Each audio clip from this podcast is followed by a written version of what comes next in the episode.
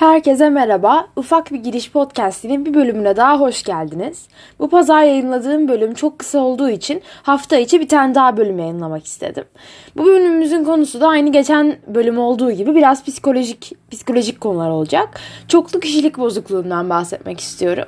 Bu rahatsızlık bence filmlere, dizilere en çok konu olan rahatsızlıklardan bir tanesi. O yüzden ben de bu bölümde hafif onun temellerinden bahsetmek istedim. O zaman başlayalım. Çoklu kişilik bozukluğu bir diğer adıyla disosiyatif kimlik bozukluğu nedir? Bunu konuşalım. Çoklu kişilik bozukluğu kısaca kişinin bilincini, hafızasını ve kimliğini tek bir kişilikte toplamakta zorlanması diyebiliriz. Bu rahatsızlık yaklaşık olarak toplumun %1'inde bulunuyor. Aslında bence düşününce %1 e, çok fazla ben yani bu istatistiği gördüğümde bayağı şaşırdım. Yani hepimizin çevresinde aslında düşündüğümüzde bu özelliklere sahip bir insan olabilir. Çoklu kişilik bozukluğunun yani genetik mi sebepleri var yoksa e, yaşadıklarımızla mı şekilleniyor? Bu da bilim insanlarının çok araştırma yaptığı bir şey. Ama şu anda genelde varılan tanı çoklu kişilik bozukluğunun genelde travmaya bir cevap olarak geliştiği. Yani kişi bir travma yaşıyor. Travmadan sonra beyninde birden fazla benlik algısı gelişiyor. Bir süre sonra kişi iç sesler duymaya başlıyor. Daha sonra bu kişi iç seslerinden hareket etmeye başlayınca bu rahatsızlık başlıyor veya rahatsızlık başlıyor demeyelim de rahatsızlık insanlar tarafından tanınabilir bir hale geliyor. Bu kişilerde genelde çok ani kişilik, ortam ve tavır değişimleri gözlemlenebilir. E, bu kişi aynı zamanda mesela bir kişiliği var. E, böyle aşırı rock müzik giyinen, simsiyah giyinen, hafif kaba bir kişilik düşünelim.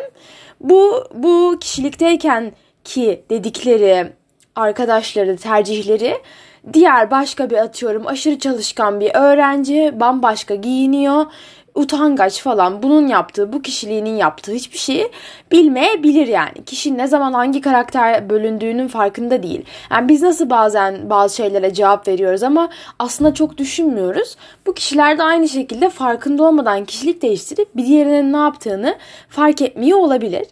Yani bu kişiler e, şu hani onların iç dünyasını şu şekilde açıklayabiliriz.